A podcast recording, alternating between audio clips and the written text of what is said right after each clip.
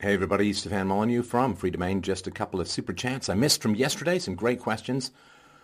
The first from Devintane McFarlin said, Stef, I'm looking to get involved in politics. What are your thoughts on civic nationalism? I am majoring in political science, paralegal studies. Advice. Well, it's a brave decision, and I wish you the very best. Uh, I am glad that there are people out there who are making good decisions about getting into politics. I know that's a bit of a change from my earlier arguments, but uh, yeah, demographics uh, has uh, shortened the window in which we can save the West. So here's what needs to happen for those of you involved in politics, or just in general. So all these cultures are coming crashing in to the West. Now, some of them are coming because they like Western values, uh, individualism, universal morality, and so on. And some of them are coming just because they like free stuff. Now, the way that the West is being broken up and balkanized is because a lot of the leftists and Marxists and you name it, ists, are undermining Western self-confidence by continually portraying white people, Christians, Europeans, and European-derived societies as the great moral evildoers in history. You know, the, the, the rapists, the colonialists, slave owners, slave takers, and so on. Uh, this is all false. Uh, if you really want to look at a slave trade, a tra- slave trading society that was unbelievably brutal, you can look at the blacks in Africa who captured the slaves and sold them to Arabs uh, and, and to Muslims. Uh, Muslims in general would castrate the male slaves that they brought over. Only one in ten would survive that horrendous operation. And this went on for a long, long time, far longer than the European slave trade. The European slave trade lasted a very short amount of time, uh, certainly in terms of blacks. And uh, only a couple hundred thousand, sort of 400,000 or so blacks were taken to America from Africa. Uh, 100 million or so were taken to the Middle East, and there aren't really any there anymore, so we all know what happened there. So, yeah, the Arab slave trade was about 200 times larger than the European slave trade. Plus, of course, the Arabs took more white European slaves than white Europeans ever took black slaves to America. Uh, millions of, of white slaves were taken. In fact, it got so bad during the Dark Ages. Dark Ages had a lot to do with Muslim uh, invasion and conquest and control, particularly of the sea lanes, that it became hard for Europeans to live near the sea because they would constantly be raided by slave ships from the uh, Middle East or the Arabian uh, uh, Arabian countries or Muslim countries. And so, yeah, if you want to start talking about slavery, you can talk about the blacks in Africa who had a robust slave trade, and you can talk about the Muslims. But of course, they don't want to focus on that because that's, there's no money in that. There's no particular guilt or self-remorse or anything like that. Nobody's going to the Muslims to say where are our reparations for a slave trade that went on and was much more brutal, went on for far longer, was much more brutal than European slave trade and so on. And so for the people who are coming to the West, there may be an impulse for reasons of political power and undermining the West to dismiss the West, to oppose the West. And I'm engaged in these battles on Twitter. You should follow me really on uh, at Stefan Molyneux. I'm engaged in these battles a lot in Twitter so, for instance, there's this falsehood that uh, Churchill starved millions of Indians to death, right? I mean, Indians from India, so on. It's all false, right? And, and one of the clues is that uh, this occurred during World War II. So there was some terrible weather, caused bad crop failures. Uh, Indians ate their seed crops and then got really hungry. It was in the Bengal region, I believe. And there was some frustration from Churchill for sure. He was in the middle uh, of, of fighting a war against National Socialism and making one of the worst devil's bargains in history, which was allying with the uh, Soviet communists under Stalin. But anyway, uh, he did try and redirect ships that were desperately needed for the war theater to bring food to India, and he did try and save. But of course, you know, there was a lot of corruption in India, as there still is today. And a lot of the uh, bureaucrats in India, the Indian bureaucrats, not the white ones, stole uh, the food, sold it on the black market. It didn't get to the people. And why it is the responsibility of Churchill to feed the Indians uh, is utterly beyond me. But he didn't go in and personally eat everyone's food and prevent them from. I shouldn't laugh, but I mean, so ludicrous. Churchill starved millions of Indians. Like, nope. Indians are responsible for feeding themselves, and the British came to their aid when there was bad weather and crop failures and bureaucratic corruption and so on.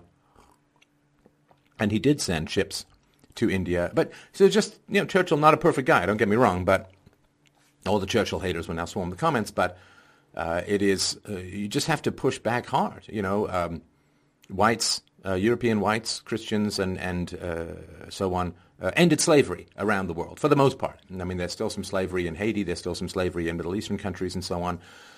But as far as it being a universal institution, that I mean, so white Christians participated it in the le- sorry participated in slavery the least, treated their slaves the best, and uh, spent untold amounts of blood and treasure to end the evil practice of slavery worldwide. So naturally, of course, the only people blamed for slavery are whites. It's pathetic, it's ridiculous, uh, it's historically completely inaccurate, but it's profitable because whites are very self-critical, uh, to a fault, in fact, and whites are very morally sensitive, and so, uh, you know, go go to uh, Saudi Arabia and, and talk about how they've treated minorities in the past or how they treat um, uh, Christians in their own countries. Can you go build uh, a church, a Christian church in Saudi Arabia? Well, why are they so Christophobic, uh, Christianophobic, or whatever you want to call it? Um, but anyway, so people um, bagging on whites, criticizing whites, and so on is a coward's hobby. Everybody knows it, and so. Uh, just stand up for the benefits that whites have brought to the world, the benefits that whites have brought to science, as I've said before. Um, over 95% of the scientific advances from 800 BC to AD 1950 it's a, long time, really, uh, well over 2,000 years, 2,500 almost. No, 2,500 over. So uh, 95% plus. It was about 97% of the advances came from Europe and North America, not including Mexico, and the vast majority were white males. So there's no modern world without white, white males, and that's just a basic fact. I mean, simply the fact that a white male invented antibiotics to save the lives of literally hundreds of millions of non-whites around the world can can whites get a little thanks? Nope. It's just colonialism and exploitation and rape. And there's this fantasy that somehow uh, India is poor because whites stole, someone gave was saying $45 trillion worth of, of Indian wealth. No, it's nonsense. He was actually saying that Indians were not poor in 1600 when it was less than $800 per capita of uh, income that they had in $1990 in 1600. And that's per capita, not per productive worker, which means you've got to feed a large family on far less than $2 a day, or less than $2 a day. Feed and house and clothe and, and so on. So the idea that there was all this wealth around the world and the whites came and stole it and that's why the whites were rich uh, is not the case. Uh, whites became rich because of IQ plus free market in general. A lot of other factors as well, but the ones that predict it the most are IQ plus free market. If you look at Singapore, uh, well, I talked about this in the live stream, so just defend ferociously the value of white, Western European, largely Christian civilization to the world, and uh, don't uh, don't back down. Don't back down at all. Don't succumb to guilt. Uh, don't succumb to the sort of pathological self-criticism and altruism that characterizes a lot of uh, Western thinking. Uh, it's a leftover from the self-flagellation of the monasteries, I believe, in the early Middle Ages. But uh, just stand tall and don't back down and don't be bullied into hating your own culture and your own history. So, uh, said, do you believe that states are or could be a valid form of collective property analogous to a joint stock company? It seems to me that possessions, property rights, title, and sovereignty are all valid forms of self-ownership. Um, no. No, you, you, a state is a collective fantasy that violates the non-aggression principle. So that's what a government is. A government is a group of individuals who give themselves a particular label, a series of titles, and uh, then claim the right, nay, in fact, the obligation to violate the non-aggression principle. You, you, you can't reform slavery into the free market.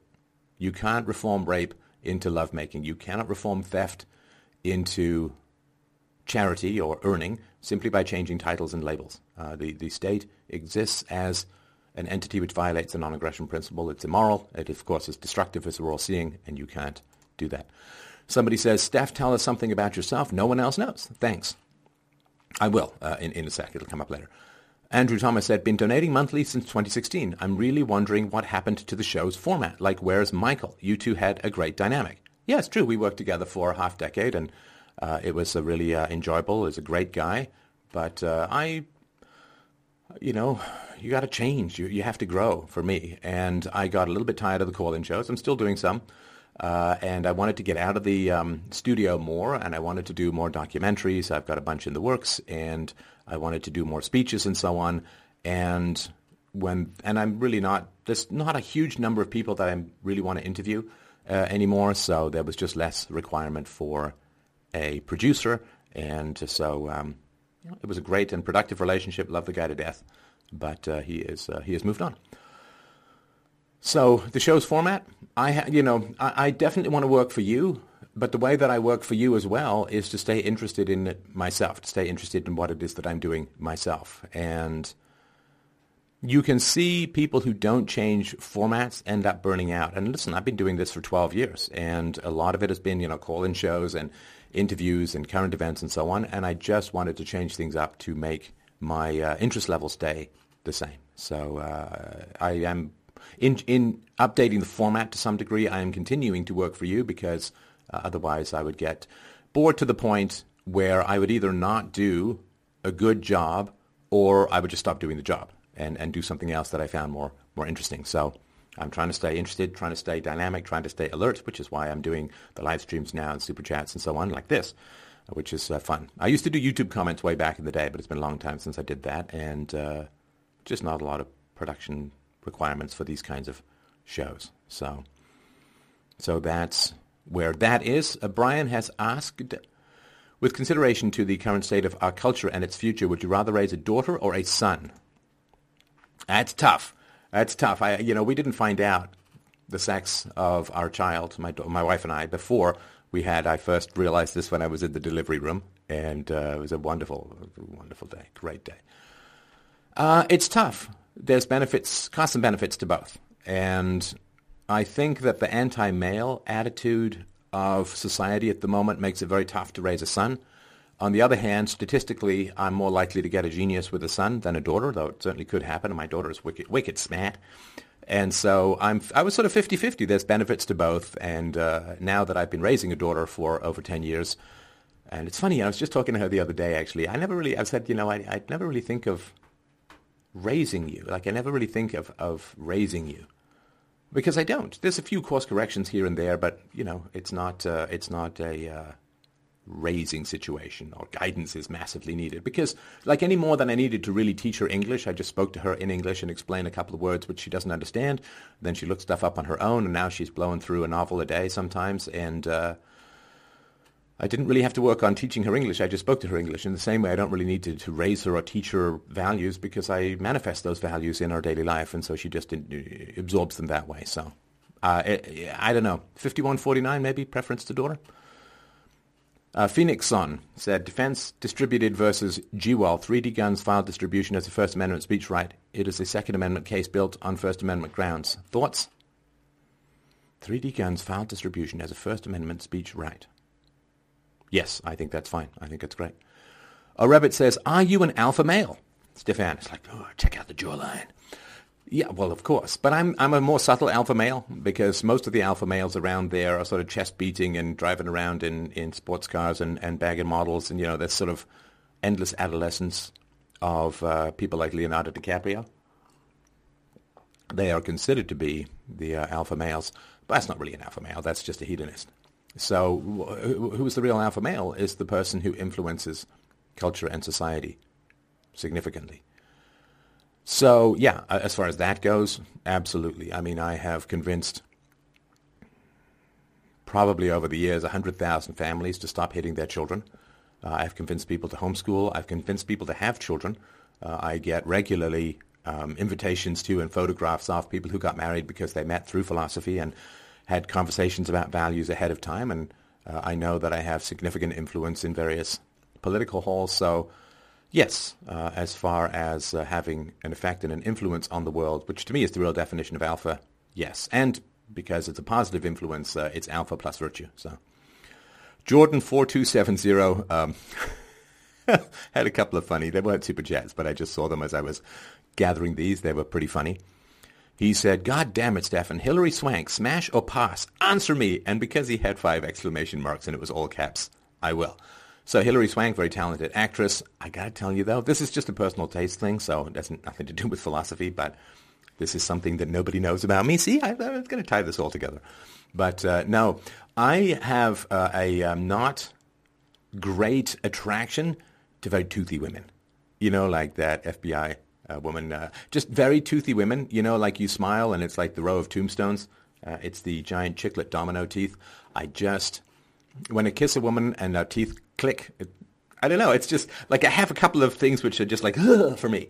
Like uh, there used to be these old duo. Hey, here's something else nobody knows about me. There used to be these old Duotangs. I don't know if they still have them anymore with everyone with tablets, but they had three hole punches and they'd have these little metal strips that would come up and you you sort of fold them back to hold your papers in place. And every now and then I would scrape my my nail, particularly my thumbnail, against the edge of those. just gave me gave me the willies. And so, yeah, toothy women, you know, like. Uh, um, playing tongue hockey with uh, Jaws uh, does not work for me, though I'm sure she's a wonderful lady. Um, so I, uh, I, I can't do the toothy I can't do the toothy girls. So all right. He also said, just thought this is kind of funny. He said, Stefan, sometimes I like to dye myself orange, paint myself green, sit in a hole, and pretend I'm a carrot. Is this a win? Yes or no? I would say yes, in that you are self-actualizing as a carb-based vegetable, but I would also say that it is a win until, I suppose, somebody comes along who's cosplaying as a giant bunny, and then uh, you're kind of lunch. Uh, somebody wrote, Stefan is all of our dads. And that's an old Tom Leykis thing that he people used to call him dad. And it's funny, you know, because, I mean, I'm 52. I still feel like I'm in my 20s. And, and physically, I'm, I'm doing fine. So, you know, I don't have any aches, aches and pains in particular. So you know, being being dads to people. It's a lovely compliment. Don't get me wrong. I think it's wonderful, and I think I can provide some dad wisdom. Certainly can provide some dad humor, and so I really really appreciate that. And it's funny. Here's another thing people didn't know about me. I had a fantasy when I was younger. So with one of the bands that, that I really liked, didn't like them when they first came out, was a band called the Police. Uh, you know them, right? So Sting, uh, Andy Summers, and the drummer, Stewart Copeland. I actually saw him give a speech uh, once when I submitted a film and I'd made to the Hollywood Film Festival. But um, the Police, I didn't really like the albums when they first came out. And I remember when Roxanne came out and it was played constantly when I was in junior high school, I think, and uh, Zenyatta Mondatta was the airy high vocals were just not doing it for me. And then I, I, can't remember why I just started to get into the music. Went back to the earlier stuff and really, really liked the uh, the music. And I used to have this fantasy about, and I don't know why, it was like sitting in this Victorian mansion talking about philosophy with Sting in a turtleneck sweater. Like Sting was in a turtleneck sweater. I don't know what I was wearing. And that we would sit there and discuss Dickens and, and 19th century philosophy and so on in a Victorian mansion. And I considered that to be a, a wonderful, positive thing. I suppose he was a bit of a dad to me in a way and uh, that. But you know, now I, I mean, I think Sting is a fairly wretched person in terms of just being. He seems pretty pro-communist and you know anti-Pinochet and and and pro-Russia when uh, Russia was being difficult. And anyway, so it was um, yeah pacifist and uh, leftist and uh, uh, not critical of immigration or Islam or anything like that. So he's kind of a cuck, but uh, a great singer, great entertainer, great songwriter. At least he was. I don't know. He hasn't done anything in forever other than some pretty bad musical. But anyway, so I appreciate that. You know, if I can provide some dad wisdom to people, I think that's wonderful. And uh, so anyway, Mr. X-Ray said, Hi, Stefan. I was wondering what your favorite or least favorite coding language to work with is. well, I chickened out of assembly. Oh, actually, no. I, I did start doing assembly very back in the day. So when I did, when I first did computers, because our school was very primitive. It had a computer lab, but when I first took computer science, uh, I, I had to start off by coloring in cards. Like literally, you would color in cards, and that time the cards would go off, be processed overnight, and come back with the results. And that's you know, I had a computer at home where I was learning how to code, and I remember I failed that course so hard. I think you could have doubled my marks, and I wouldn't have passed just because I just didn't didn't go, didn't care, didn't whatever. Right? I just thought it was so ridiculous. I enjoyed coding at home, and I was creating screensavers and drawing programs. I created a, um, a, a walk-around adventure program. Uh, I created something like Zork and uh, did all of that, and I really loved uh, coding. I didn't quite make it to machine-level coding, assembly coding. Uh, oh, I also uh, created a space exploration game. I created a game which was basically Missile Command, but with ASCII graphics on a PET computer with 2K of memory. Like that's the thing you had back in the day. You really had to worry about memory. Now you don't have to worry about it at all. Just so much RAM everywhere. But uh, back in the day, you really had to worry about memory, and we used to have to do things where you try and high load programs above 640k in DOS to free up memory, and it was pretty pretty wild. But way back in the day, my first computer came. It was a, a, an Atari. I went with the 800, not the 400, because I wanted the real keyboard. And this was when my grandmother had died and, and left me a little bit of money. My mom did kick in a little bit more, and uh, I was able to buy that computer. It came with 8K of RAM, and I remember taking it up to 32K of RAM by buying from a guy in a parking lot. Pretty sure it was legit, but it was a guy in a parking lot. 32K of RAM cost like, I don't know, 80 bucks, which was all the world back then. Uh, but uh, and I used to go in Saturdays uh, to this uh, computer lab and just, just code all day and, and swap. And and people thought we were playing games and stuff. And no, genuinely, that's what I did. Is I would code. I do remember loving the game Star Raiders on the Atari. It's a fantastic game. And the guy who made it never made a penny really from it. I, I, it's just some guy who made it, and it was an amazing, amazing. I mean, fit in, it fit in eight, uh, what, eight or sixteen k. It had a little RAM module that you'd put in. It was an incredible game uh, for for all of that. It had player missile graphics and all that. So anyway, I learned to code in BASIC, Beginner's Applied Symbolic Instruction Code. And I know that nobody over the age of 12 is supposed to program in BASIC, but that's what I did. And I loved BASIC and love BASIC. And uh, it got uh, better and better as, as time went along. And I had an Atari 520 ST. And that was my last Atari because it was 800 bucks to buy a hard drive. And like it came with the fi- uh, three and a half inch discs you could put in. I never programmed that because um, I was in, in grad school and I was I was pretty busy. But I did write my first novel on that, and um, it, was, it, was, a good computer. Uh, although I always had problems with the mice. It's so frustrating. The mice would just stop working, uh, and because it was a Rollerball mice, uh, and um, so I had the uh, Atari 520 uh, ST, which was a great computer, but it was 800 bucks to buy a hard drive, and for that I could buy a second-hand 286 which I did, which already had a hard drive built in, and um, didn't again didn't do any coding for quite some time. Really got back into coding when I started working with Access 2.0, which was a Microsoft program back in the day, and this is before there was a lot of online tutorials and the, the help stuff wasn't that helpful, and there was no type ahead where you push the dot and you get the drop down of available commands. And uh, I just remember like learning how to read my first database record, adjust it, and write it back to the database. Took me like seven hours straight of just experimentation and trying to work with it.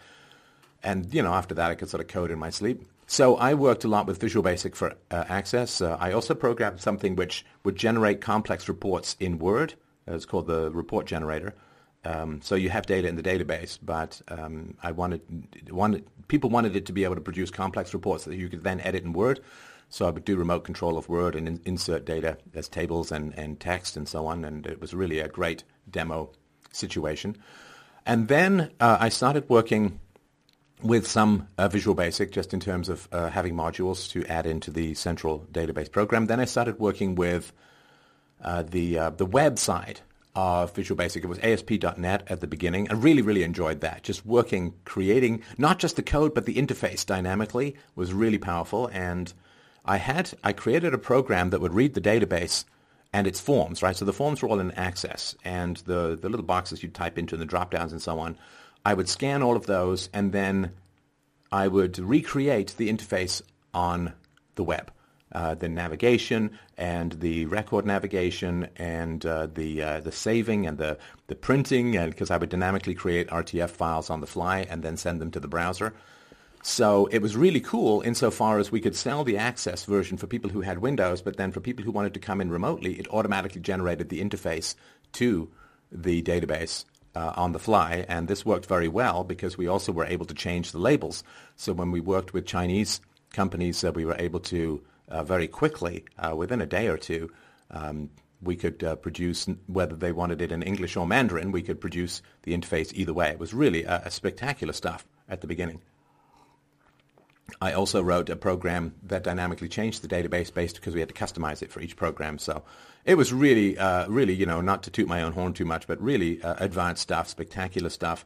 Uh, and I really did enjoy creating code to change code, creating code to change interfaces and all that. That to me was really cool and uh, helped a lot in terms of getting systems out in a reliable manner. Like all of the reports were created on the fly, were created programmatically and it was query by form was a big thing. So you bring up a mirror of the existing form, you type stuff in, you hit apply, and then you can um, uh, query uh, underlying data. So um,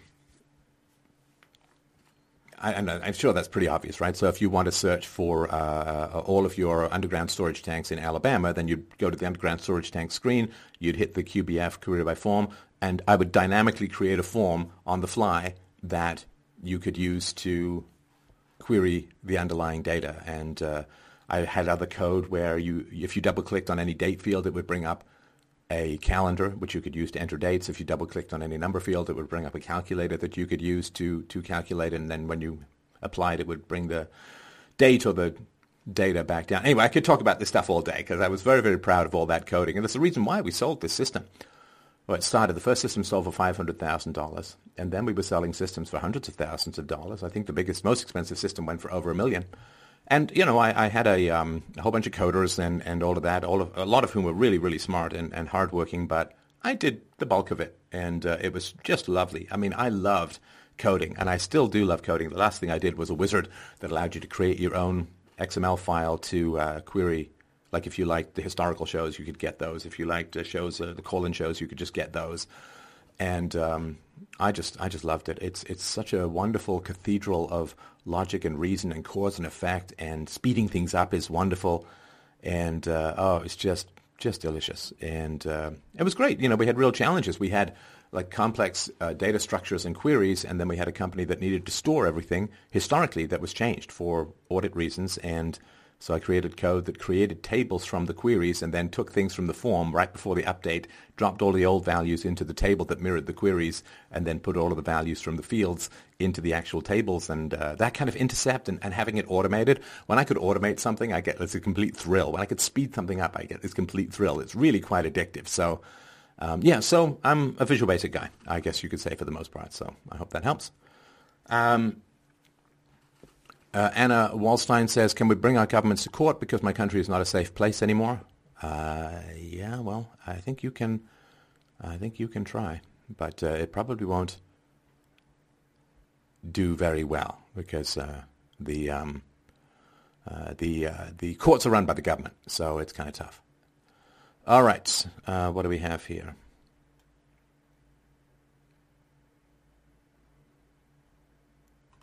Oh, thoughts on Elon Musk and Tesla?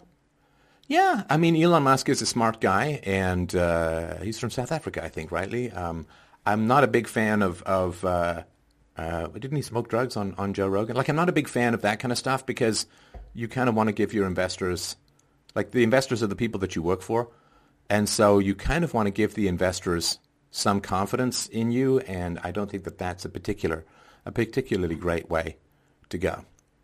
Does Stefan smoke tobacco? No. Uh, my only drug really is caffeine, uh, and I have maybe two cups a day max, maybe two and a half, uh, and uh, that's sort of because uh, if I have too much, if I have too much caffeine, I get a little, a little jumpy, and it's not particularly enjoyable.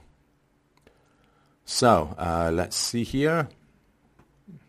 Let's just see what else we have in terms of questions that I may have missed. Stefan Molyneux, were you disappointed to be overlooked for the lead role in the Freddie Mercury movie? Uh, no, uh, not not really. Um, I, I can't possibly like my legs are fairly muscular. Uh, I do a lot of uh, my, my, my my exercise of choice for cardio is a bike machine, just because you know it's easier on the joints and uh, it's good for heart rate, and I can read or watch something or maybe play a tablet game or something because it's kind of boring, just right. So uh, my legs would never be that thin. Um, and uh, it's not uh, something that obviously it was kind of a joke question, right? But uh, what are you trying to say about my teeth? Oh, I paid my dues. So um, uh, let's see here. Dan L said, "Doesn't history show that democracy and libertarianism are incompatible? Once the franchise is universal, people just vote for ever larger government."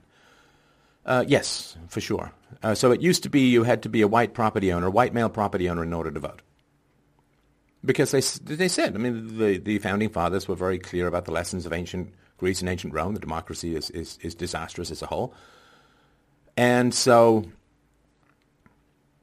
the reason why they said you had to be a property owner is they said if if you give the vote to everyone, then the poor outnumber the rich. So the poor will just take away the property of the rich, and everybody will end up poor. That's the way things work.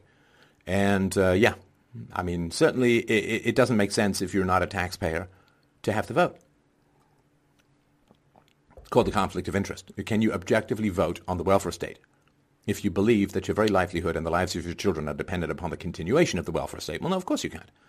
So, but of course, government runs on conflict of interest. That's basically how, how things get done. Uh, Fatarska said, can you explain the UPB argument against SALT and explain why it doesn't apply to hate speech, e.g. speech people didn't consent to hearing? I don't know what that means. Speech people didn't consent to hearing. I mean, if you're on the subway and there's an announcement, if you're at the airport and there's an announcement about some flight that's not yours, is that hate speech? Spe- speech people didn't consent to hearing? I don't know what and that's not the definition of hate speech, as far as I understand it. There isn't really a definition of hate speech other than if it offends those who aren't white and male, uh, then it's called hate speech. The UPB argument against assault. Um, so I have a scar on my neck from surgery to remove a tumor uh, that was on my salivary gland on my left side under the jaw. Now, if somebody had just stabbed me in the neck, that would be assault. But because I consented to it, uh, it was surgery. So assault is when you don't want someone to violate you, quote, physically, right?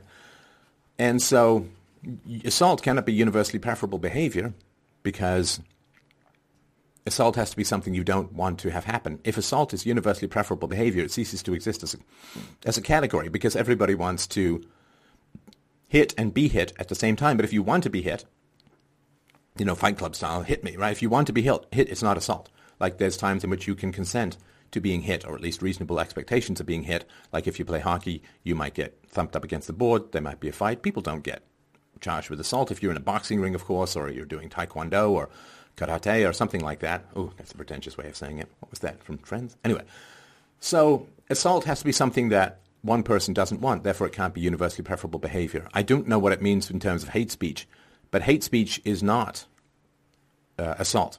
Uh, people can publicize their opinions and so on, and you can always avoid those opinions. You can mute people, you can block people, you can stay off particular sites, you can avoid that kind of stuff. And if you don't avoid it, like if you go into a public forum and there's speech there that you don't like, I don't really know how you can be bothered. You know, like if you are standing uh, in a um, you're, you're, peeing, right? You go, you, are a male, you go to the urinal and you're peeing, and some guy presses up against you. That's kind of creepy and, and weird and nasty, and, and you'd want to tell him to not do that, right? On the other hand, if you're on the subway and someone presses up against you in rush hour, particularly if you've been wedged in there by those little Japanese people who look like croupiers shoving people into subway cars, well, then that's sort of like that's the price you pay for not having a car, right? So you save a lot of money by not having a car, but one of the negatives of not having a car is during rush hour, you will be squished up against other people and that's just the way it is. There's this old comedian, this woman who said uh, something about traveling on the New York subway. She said, well, now that our groins have been mashed together for 45 minutes, you want to start a family? kind of funny. So that's just a re- like. So if you go onto the subway, you can't say, "Listen, man, you're violating my personal space," but you can certainly say it in uh, when you go into the washroom, right? Uh, when you're peeing at a, a urinal. So this basic reality that if you go into a public space, you may be exposed to arguments or perspectives that you don't like, but that's the inevitable result of going into a public space. Space. Like if you go to a rock concert, can you really complain that it's loud? If your neighbor's playing music that loud, then you can complain. And uh, what was it? Someone in England was repeatedly playing Whitney Houston's oh gosh, what was it? Uh, not the Children or Your Future one, but the other one from The Bodyguard. Oh, the old Dolly Parton song. Um, I will only be in your way. Uh, I, I, will always love you. Don't worry, I'm not going to break into it. But so, and, and that person ended up going to jail in England for repeatedly playing that song at high volume. For seven days, they went to jail because it was really bad for their neighbors. It's kind of abuse, right? So, but it, so if you, but if when Whitney Houston was alive, you went to see the concert, she's going to sing that song. It's going to be pretty loud. You can't put her in jail for playing that song loud, right? So, there's just environments where you go and it's kind of understood. Like, you don't have to sign a contract. Like, you have to sign a contract for your cell phone, but you don't have to sign a contract when you go into a store that says, "I'm going to buy things, not steal them." It's kind of understood, right? It's kind of understood. And in a restaurant, you don't sign a contract that says this meal is not free. I promise to pay for it. It's just understood, and you don't pay ahead of time. You pay uh, at, at the end, right? It's just the way things are. But you're expected to pay, uh, and you don't sign a contract when you go and take gas. You understand, right? So there's just things that are reasonably understood. If you're in a public space where people have free speech, then you're going to be exposed to things that are offensive, things that are unpleasant, things that are nasty. Uh, you know, like I find the term white privilege to be horribly offensive. Uh, I find endless accusations of white racism and slave owning, colonialism, and so on, uh, and how negative and horrible it all was, only and always and forever directed at whites rather than, say, other groups, other racial groups, other ethnic groups, other religious groups. I think it's horrible. I, I think it's re- reprehensible. I think it's disgusting, and I would not want it censored at all. right? So that's an important consideration. There's no UPB uh, against uh, against freedom of speech. All right, let's do one or two more. Harambe Jr. said, was wondering if you could do a debate with Jay Dyer on the validity of God. He's a formidable debater, and I think it would definitely add to the conversation and your resume. Yeah, I've had a couple of invitations to debate the existence of God, but um, I'm not. It's really, really old hat for me. Like I kind of started off with this hard atheism, this strong atheism, and I've written books and I've done endless videos on it, so on. I really don't want to revisit all that stuff from years and years ago. Like I'm sorry, I just at some point even the Barenaked Ladies don't want to play Enid one more time. So, and, and also I have a much more positive relationship with Christianity than I did uh, in, in the past. So I'm, it's not something that I really would, would want to do. Devon Spittle, I assume an, an AKA, do you ever feel like Wilson from Home Improvement when you help people on your call-in show? Thanks for all your hard work. So that's, um, you didn't you just see the hat from the guy and um, gosh, Buzz Lightyear, Tim Allen, a ridiculous amount of charisma, a very funny guy. And um, no, no, not at all. I am incredibly honored that people call me in for advice on, on significant issues in their life. That is an incredible gift to me. Uh, I take that honor, that vulnerability, that all of that with in, incredible seriousness. And so, uh, no, I, I never feel that at all. I did, you know, when I was doing you know, four hour calls a week uh, with people, uh, it did get, that just wasn't the format. So now I do do it once, one on one and, uh, and so on. So, and those shows, it's funny because those kind of call-in shows with very, very few exceptions, like Debate with the Flat Earth Guy, not popular on YouTube, very popular on uh, podcast downloads. It was tough to stop the call-in show because uh, it is the most popular thing in the, uh, in the podcast downloads. But the other thing too is like I've got more than 500 of them in the past. They're not hugely time sensitive, so if you like those, you can go find them pretty easily. So no, I'm, I'm incredibly honored that people trust me with um, uh, feedback on their most sensitive issues. Mark Payne says, I'm depressed. Should I try to get happy before trying to get rich? Or vice versa? What's your opinion on happiness versus usefulness? Yeah. Uh, depression. You might be depressed. Like, you know, when I, I, I tweeted last night that if you're isolated, if you're lonely, uh, it's as bad for your health as smoking 15 cigarettes a day. I mean, it's really, really bad for your health. And so someone said, oh, well, I guess that just cures my crippling social anxiety and so on. So depression, social anxiety, the first place that I would suggest looking is not within yourself, not necessarily even within your history, just in your immediate social environment. Your friends, your family, extended family, and so on. Maybe your work. Maybe you're depressed, or maybe you're just surrounded by horrible people. Maybe you're socially anxious, or maybe you're just surrounded by dangerous people. And the first thing you can do, like you want to take the environmental aspects out of things to begin with. And that's really, uh, really important. Uh, there's an old, uh, I think it's from Charles Dickens from way back in the day, where he said, you know, you, you could have existential angst or you might just have trouble digesting a bad potato, you know? And so when it comes to negative emotional experiences, the first thing that I would do is, is look at my social environment, and it took me a long time for me to learn this, but I want to pass that wisdom along, I guess, kind of dad style. No, look, at, try try and clean up your social environment first. Uh, if there are people who are negative or horrible to you, or don't believe in you, or ignore you, or or ignore anything deep or valuable about you, then try and fix those relationships. If you can't fix those relationships, um, then you have a choice. You can choose to be uh, depressed as the result of being around negative people, or socially anxious because you're around dangerous, hostile, or indifferent people. And you can accept the negative emotional experience in return for the pre- pretense of a relationship, or you can say, I'm striking out across the desert to find better companions, which was certainly my approach, and I'm I've literally almost never looked back. I have no regret, no regret at all. I just wish I had done it sooner in my life. So I would, uh, I would work on your social circle first and uh, figure out how, how do people around you make you feel? How do they react to you being unhappy? Do they sit down and help? Do they try and figure things out? Or they just laugh at you? Do they ignore you? Do they, what? What? So I would focus on, on all of that first. James Murphy said, since monthly income tax receipts are needed to service debt, what if 25% of the makers decided it, to take three to six months off from work? How long till government yells uncle? Well, it would be very quick. Uh, it would be very quick, but um, getting people to do that is uh, always, you know, always, always a challenge. Uh, Chris Nugent said, I have three rules of virtue. I would like your input. Am I missing something? I tweeted a link to you, not sure of a better way to communicate. Thank you for your work. I'm sorry that I missed that in the chat. I missed that um, in the super chat. And uh, just um, uh, my email's on the website, freedomainradio.com. And you can, uh, uh you can uh, send it to me there, and I, I, will try and get back to you. And I'm, I'm sorry for that. So listen, thanks everyone so much.